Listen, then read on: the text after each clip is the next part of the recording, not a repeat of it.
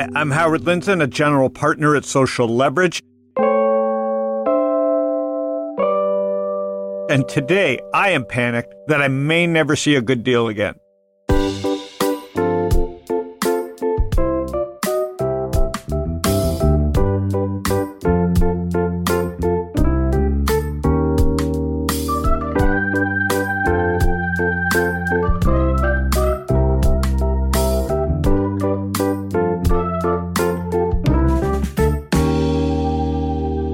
Sir. Welcome. Well, thank Nut. you so much. Appreciate it. How are you? I'm splendid. Thank you. How are you? You are splendid. You are a uh, fake sugar. well, it's good to be here. It's you and me today. Very nice. We've had a couple of these where I'm uh, just catching people up on my life. Um, we had an episode about Wall Strip, correct? Yes, we did. We had an episode about StockTwits. Yes. And today, taking a switch, one of the most asked questions week in, week out as a investor and entrepreneur is Howard, what's your biggest mistake? What's your biggest miss? So I thought it'd be a good time, seeing that it's 2023 and I've been doing this 100 years, to go back a little bit uh, and talk about this. What do you think? I think that's a splendid idea. Do you have a biggest investing mistake that comes to the top of your mind? It should generally be something. You know, oh, yeah. It was my first trade in E Trade in 1998. It just flopped completely. And that's why I decided I, my biggest investment strategy would be to follow Howard. Well, thank you. Do you remember the company? No, I How- blocked it out. How has uh, following Howard worked out for you? Pretty damn good. Well, listen, when you find out today about the things we've missed, uh, you may change your tune. you uh, never asked about these, so I'm going to tell you. So, All right. in our industry, the venture industry, there is a uh, a legendary firm, Bessemer Venture Partners, and they made famous something called the anti the anti anti anti portfolio. Hmm. How do you say that, Ethan? Anti. Anti Anti. anti and Uncle Lou. There's anti and Uncle L. The uh, so the anti portfolio, and they they say it's honoring the companies we missed, and they've been in business I don't know hundred years, writing checks, investing in companies from seed all the way through late stage. And here's here's a few that they've missed. Jeremy Levine, one of their best uh, partners re- of recent 20 years, passed on Airbnb. He thought it was overvalued at a $40 million valuation. Whoopsie. Now, I probably would have passed two at a four. He, I think, I forget the year, it was 2010. So that's on their website, front and center. Uh, Apple, yeah, who would have thought? Right. Yeah, Apple. Wow. They invested in Pear, the computing company Pear, uh, which hasn't done quite as well. Uh, FedEx, I mean, who's going to ship stuff? I mean, my God. Hardly anyone. Uh, what else? Intuit, Quicken. No one will do taxes online or balance their books. And uh, Coinbase, there's the eBay. The list goes on and on. Right. And they're shamelessly, which I think is part of the joy of investing, the irreverence is is that they've created a whole anti-portfolio. And um, I don't know how to feel about my anti-portfolio because it's not quite as uh, deep. Now, there's ways to look at the anti-portfolio, and one is they got a seat at the table. They were asked to dance, right? Does that make sense? Yeah. So there's that there's that side of it, which is you have to be at the plate, you have to have money to invest, and then you have to be asked or bully your way in to invest. I assume their anti-portfolio are things that came to them or things that they looked at and they decided for some other reason to pass. And I think in the spirit of that, a lot of people, especially on the internet that I know, uh, brag. There's a lot of braggadoring. Do you see that too? Yes. Yeah. Uh, I've never bragged.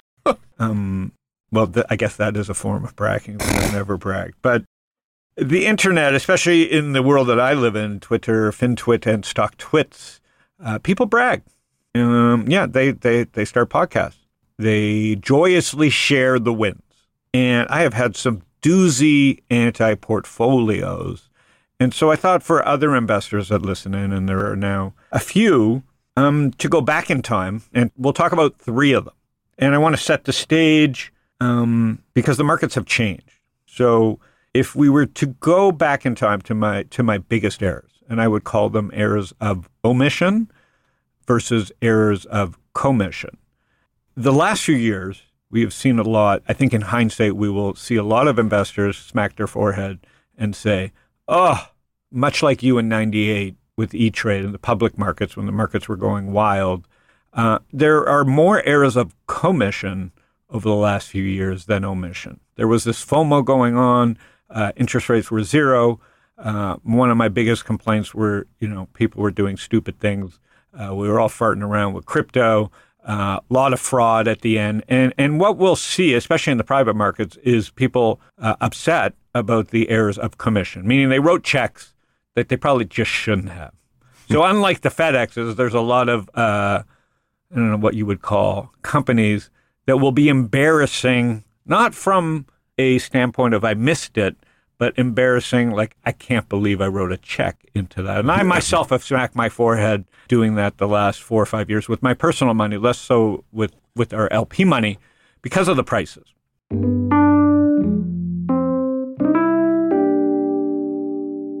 My first huge errors in in seed investing were more about errors of omission. And, you know, in thinking back and, and doing today's episode, you know, I was trying to think through what what was different then. And in 2006, 2007, 2008, 2009, when most of my errors of omission occurred, and my biggest one, I think, that I could have swung at a miss was 2013. All those, that era, um, people made fun of investing in in startups. Um, even YouTube at the time, people were like, "Oh, this will never be." You know, it was cat video. Uh, mm-hmm. Uh, we had the great financial crisis. We had the internet boom ending in you know the hangover from 2000 to 2006, uh, and then you had 2006 to 2008. You had LinkedIn, Facebook, Twitter, and there was this general mocking of these things. They're never going to make money. You know, they are overvalued they're a fad. And this is even before the iPhone. But I was down the rabbit hole and fascinated by this because I didn't have the scars of the 1999 internet. And it, like, I hadn't invested in, in startups. And, and also, something that was going on is I was immersed in it myself. I was playing with all these products. So that helps. Right. So in 2006, I had started Wall Strip. We talked to that story. And because of that success, I started seeing deals from very smart people. Mm-hmm. So I would say my first error of omission that cost uh, you and me and uh, Ellen, who's listening, a lot of money was Fred Wilson uh, presented Twitter to me. Do you have you heard of Twitter? Uh, yeah, briefly. well, now you have because Elon Musk, but back then it was just a bunch of people farting, and there was no iPhone yet, so Twitter was on a BlackBerry and it was a desktop-ish product. And so Fred Wilson uh, because of the success of Wall Strip and we were friends, he presented me an opportunity to invest $25,000 in the Twitter at a $17 million value. Why are you laughing? Why is the intern Ethan laughing too at me already? Well, because it's you funny. shouldn't be laughing. This is this is out of your pocket.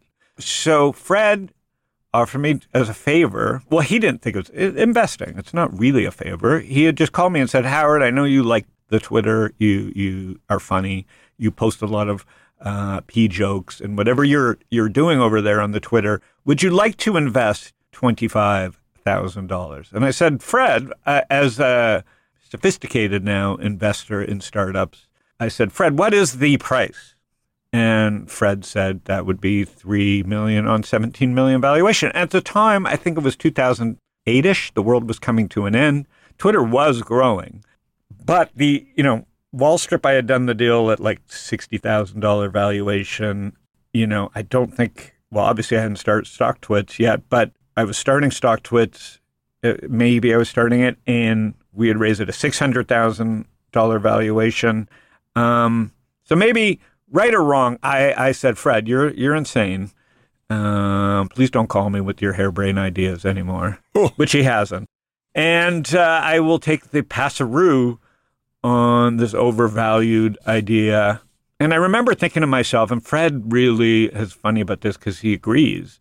I said, Fred, I'm, I'm trying to understand, this again, 2007, 2008. I couldn't dig up the emails or texts, but I couldn't wrap my head around how Twitter could be a two to 400, you know, to make 10 or 20 times my money. I couldn't wrap my head around how, in this pre network effects, YouTube had just sold for a billion six. So I couldn't wrap my head around how Twitter could be a two to 400 million dollar valuation. Forget the 44 billion uh, that Elon Musk feels like he got a deal on uh, 16, 17 years later. So, so that was an error of omission with my own personal money. I think at, at a point I would have sold, let's conservatively call it 4 billion. The 25 grand would be uh, between four and six million dollars. Do we have any uh, cash register stands play there? Ka-ching. So, anyways, Ethan and Knut, Yes. um, that's a big miss. And that is an error of omission. Now, let's give some context to that era. and did Fred invest?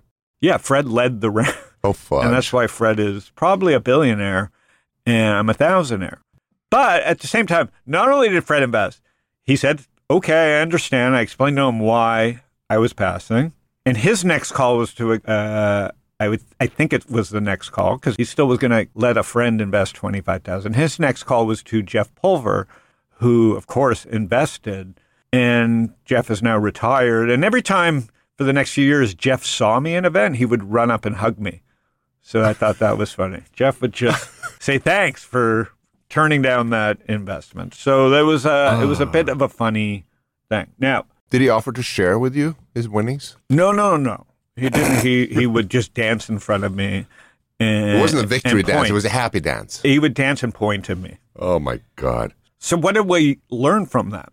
Because it's important. That was the beginning of my investing in startup career, and I couldn't understand. Remember, this pre AWS, this pre um, iPhone, pre mobile explosion. You know, BlackBerry was just texting; it wasn't the full internet. So in my mind, I, I don't think like Fred. The network effects was just not a term that was famous.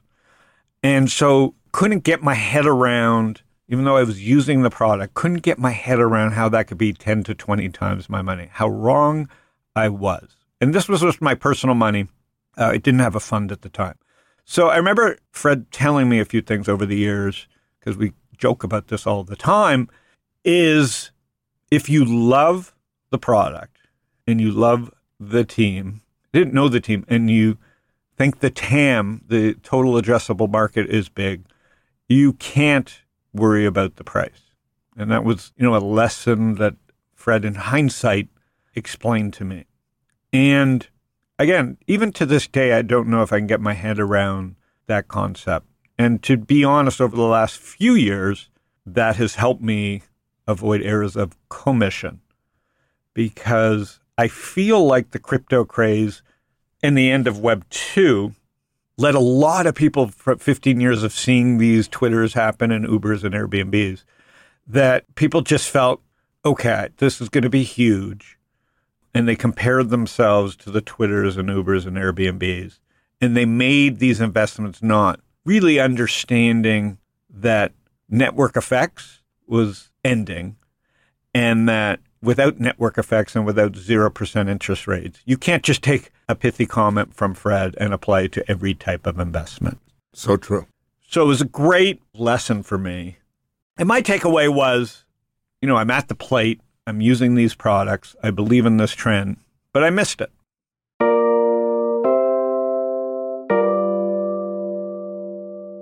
The next big miss was almost right after. It was uh, Mark Pincus at Zynga. We had invested together in a company called Buddy Media. Mark had an idea at the first board meeting uh, while we were in the bathroom to start a company called Zynga, named after his dog. And we had kind of agreed on a price. Uh, at the time, we had invested in Buddy Media. It was a million on two. It was a 33% dilution for the founder. One on two, which is absurd in today's market. But, well, not absurd, but founders will not do one on two deals because they've been getting one on 20 and one on 15. But in that era, you know, we struck up a deal, you know, in the bathroom Mark and I, and we agreed to do the same terms, or we had talked about the same terms as Buddy Media. Flash forward a few months, and Fred emails me and he or calls me and he says, you know, we're going to do, we're going to lead the Zynga round. And I said, yeah. And Fred says, you know, Mark told me that um, you were going to invest. So I'm calling you. Uh, we're closing the round. And I said, great. You know, what are the terms? Uh, thinking that, you know, Fred would say one on two. And they were the same as Twitter. They were three on 17. And so in my head, I was already up eight times my money. But uh, I wasn't. Those terms were long gone. And by the time Mark did get around to raising money, it was at three on 17. And it was right around the same time. Mark was wanted to build a poker app. He had a successful poker app on Facebook, and he was going to build, uh, you know, Zynga games. And my genius, I was upset at the change in valuation and the same mistake because I didn't understand network effects.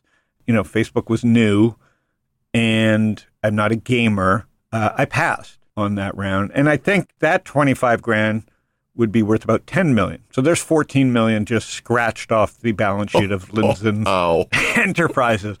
And so those are two massive personal areas of emission where I, I saw them, I knew the people, I loved the product.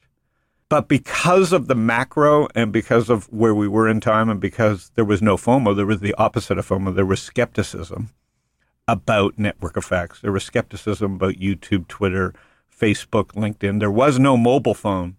It was hard for me to project these valuations into being something that we could make money. Does that make sense to you, Knut? it does make sense. So I can sleep at night because if I were presented with these ideas today, I might make a more informed decision.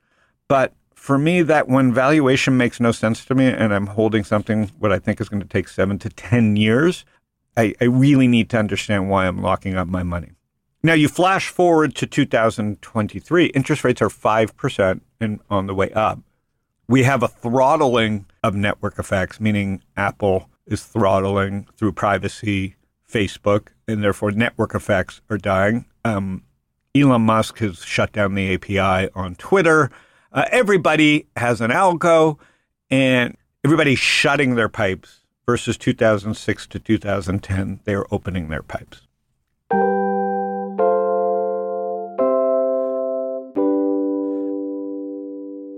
So now I'll talk about my biggest, I would say my biggest miss, because first of all, price wasn't a problem. Second of all, I had unbelievable confidence in this trend. And thirdly, um, you know, was right there to write the check. So, so this was in 2013. Company at the time was called eShares, and today it's called Carta. Oh, I don't yeah. know. Do you, Oh, do you use yeah. Carta? Yeah. So Carta is where you get all your updates about our fund, etc. So at the time it was called eShares, and, and the founder Henry Ward was raising money on AngelList, and AngelList is a platform that allows founders and investors to meet, kind of like Facebook of investing. And I am an investor in AngelList, proud investor in 2010. And so we, at the time, 2013, AngelList was kind of a place where people just hung out and shared deals. Right. And I had this really, you know, I had probably my best ideas was wrapped around one thesis, which started in around 2006 when I met Fred Wilson. And one of my beefs about venture capital at the time was because I was coming at venture capital from a hedge fund world in a wealth management and money management role. The venture capitalists of, of that era, especially the best ones like uh, Union Square, um, they would give money to people like Jack Dorsey, uh, people like Mark Pincus, Mhm. at the highest risk moments of the business. So they would invest, let's say on, on Twitter, Fred would invest, the firm would invest three on 17. And then if that company worked, as it did with Twitter and it did with Mark Pincus, and those founders would make a billion dollars, they would then get a cold call from Goldman Sachs, or Goldman Sachs would court these people. And that money that they made would go to Goldman Sachs, meaning, yes, the founder makes money. Yes, the venture capital gets two and 20, but the billion dollars that the founder made would now go on deposit at Goldman Sachs. And Goldman Sachs would then go on to rape and pillage clients to the tune of, you know, 1% a year and a billion dollars. That math starts adding up. Does it, does it not, Knut? Yes, So- it does. so I remember calling Fred. Go, Fred, you don't know what you're doing here. You've built all this trust. You, you, Union Square takes such big risk on these teams, and then when the company works, the founder takes his cash away from Union Square, gives it to a bank, and the next time you speak to that founder is when they need high risk money again. I said, wouldn't it make sense that you would offer these services in and around Union Square? You know, wealth management, a family office setup. Shouldn't Union Square do this? And I remember Fred saying to me, hmm, maybe, but we don't want to be in that business. And so from that moment on, I, you know, I understand why Union Square didn't want to do it, but I said, no, that's coming. There is going to be banks and firms that see this problem and all these things will be connected. If you are a seed investor and very good, you'd be silly not to offer all these services at somehow so that you could stay connected to that capital. So that was a thesis of mine from the time Fred, you know, passed on the idea because I said, Fred, let me set this up for you. I mean, it's it's silly to leave all this capital on the table. Um, you hire a few good people to to run these family offices services at Union Square. You can keep the circle of life going within Union Square. To his credit, Fred said, you know, it's a good idea. It's just not for us.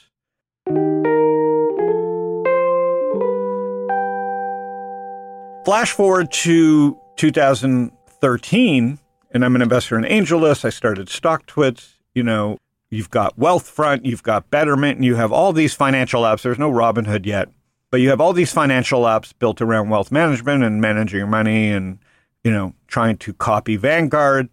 And along comes this idea, eShares, and the idea the idea is just basically for founders to organize their cap table online. And this is something that before this had been tried many times. But really, what happens was a very paper oriented business where the lawyers would mark up the cap table. It was kind of controlled by the lawyers. And the lawyers would really be able to charge a lot of fees, if you remember in the days. And you'd send a cap table back and you had to eyeball it. And it was all very much done mechanically on an Excel spreadsheet, but controlled by the lawyers, Knut. So Henry's idea, Henry Ward's idea at eShares, was to get all this automated. And I thought it was really genius. And we were excited about doing the deal. And at the time, our fund would write $100,000 checks. So this would have been something you could have invested in Right. if uh, we had followed through on this. And the valuation of Carta was somewhere around four or five million. There was no checks against it. The price seemed reasonable. And this is 2013. This is, you know, five million wasn't extraordinarily high. The founder had a great idea. It was a product that I definitely thought should be built. And we had long conversations, you know, email threads and conversations with Henry about investing. And we would have been one of a, a, a couple million dollar check or a million dollar check. So it wasn't like the deal was not decided on whether we would write the check. We just had an opportunity to invest $100,000. And it wasn't for lack of trying by Henry. Henry followed up and really wanted us to invest because it was a thesis of mine. And I remember calling Naval, this is our mistake. This is where the mistake started happening. This is where Social Lever should have just written the check. And this fund was also the, the fund that invested in Robinhood. So Carta, you know, this is why it hurts me is that it's not that we didn't see it. You know, our job is to make sure we have a thesis. Um, and this is why I think Bessemer has their anti portfolio. They can't explain why they just pass. So we had done the work. We were at the plate. We saw the deal. There was no problem with the price. Henry was chasing us down. Tom liked it. Chris Corvo liked it. We knew it was not a huge technological moat, and it was not going to be easy. So I remember calling Naval because the the Naval who founded AngelList, and Naval and I had many discussions about what I had talked to Fred about over the years and how AngelList could be that hub to control all, you know, the life cycle of founders and cap tables. And because eShares was shared to me on the AngelList platform, I assumed Naval knew about it. And I called Naval and I said, Naval, I mean, are you going to let Henry and eShares exist? Shouldn't this just be a feature of AngelList? You know, this was part of my plan for investing in AngelList, that AngelList was going to run the table here. Mhm. And I don't know exactly what Naval said to me, but he did agree that this was something that AngelList should and would build. And therefore, my mistake was probably over due diligencing and making that call to Naval. Really, I should have just written the check and let the competition, you know, go canoe. Bet on both horses. Bet on both horses, or just you weren't betting on both horses. Naval liked the idea. He didn't commit to doing it. It was just sitting there in my lap. And because I assumed that Naval, from my conversations, was going to build it, and because they would have network effects, which by now I knew what network effects were, I thought that Carta really didn't have much of a chance. Or if they did, man, it was going to be a fight. And today I think Carta is right around six billion. So, you know, a hundred grand. And that, that fund was a six million dollar fund and it had Robinhood in it. Um, so assuming we wrote no more checks and that we held to about a two or three billion dollar valuation, that's about thirty million dollars Knut. Okay. So, um, so that is now. what you call. Have you had Have you had something that big? Was your E Trade miss that big? No, no, no, not even. So there is a story. I think if you are an investor, hopefully this helps you take away a few things. Um, there's no specific way to prevent the anti portfolio. There is um, two things. One is make sure that you're seeing things. The good news is we were seeing things, we had an opinion, but that was one where we didn't swing, we just completely missed. Um, I can't explain it. Henry's still the CEO. The company's gone on to change its name from eShares to Carta. Um, Fred Wilson and his firm ended up investing at the next round. So I remember biking in Coronado and, and getting a call from Fred, uh, pulling over, and he was saying, You know, we're going to lead. And I was just like that sinking feeling where, you know, a year and a half later, they're doing the round and it's like the legends are doing the deal and you had passed on it pre legend. Oh, Yeah. So that is one that stings. And I think if you've been in the business or writing checks, you will have these. And I don't know if it's worse, you know, errors of commission or errors of omission. Um, but I thought I would share those in the spirit of, you know, honoring the companies we miss. So, so that's Twitter, Zynga, and Carta. This is where, you know, the Seinfeld episode, even Steven, when you write checks over this many years, 20 years, uh, sometimes you get lucky and, and I call it even Steven, where something that shouldn't have worked out so well works out really well. yep. So if you are going to invest, you know, remember it's, you know, 20, 30, 40 year life cycle of investing. You are going to be doing this a long time. There are going to be areas of omission and commission and you know, really think through your anti portfolios and and go through that and embrace, you know, that you are going to miss things. Um, so hopefully that helps, Knut. Yeah, and I'm really depressed. so you figure on a six million dollar fund, probably another five times, you know, conservatively your money. So it was expensive. Yeah. It was expensive, and that is part of investing. For Henry, you know, we I used to write about it all the time in 2015, 16, 17, not knowing it could get to 6 billion, and he was always a good sport about it. I did try and get me in the in that company. I think I would have been a good investor for that company. We used the product. I know. Um, now, today, 2023, AngelList does have a strong competing product. I think there's a few products out there competing. But what did I get wrong? Well, AngelList was slow. They were busy building their fast growing business and never got around to adding this feature, which might have sidetracked them. And Carta just ran like hell. eShares Carta just ran like hell. And honestly, the product today is pretty much what the product was back in 2013, other than the name change. So kudos to eShares Carta people. Kudos to Pincus and Zynga. Kudos to uh, Ev and Jack at Twitter and Union Square. But that is uh, my anti portfolio. Any thoughts, comments, Knut? I just remember we uh, we had an opportunity to do more shares in um, LifeLock after the fact. And I think we are a couple of cents off, and I'm like, oh man, I want some more of this stuff. And they did great. Yes. So LifeLock was one that we did a long time ago as well. Yes. But we we won there. We didn't win as much as we could have. We did win. Yeah.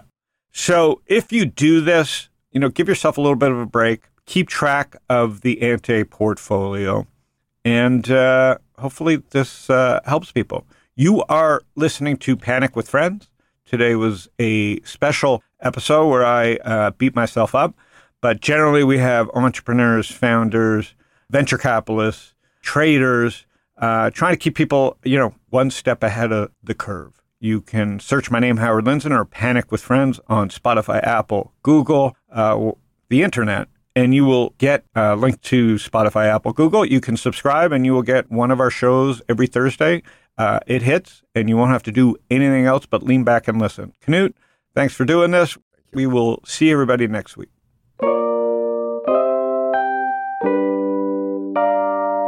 Howard Lindzen is the founder and general partner at Social Leverage. All opinions expressed by Howard and podcast guests are solely their own opinions and do not reflect the opinion of Social Leverage or StockTwits. This podcast is for informational purposes only and should not be relied upon for decisions. Guests may maintain positions in securities discussed in this podcast.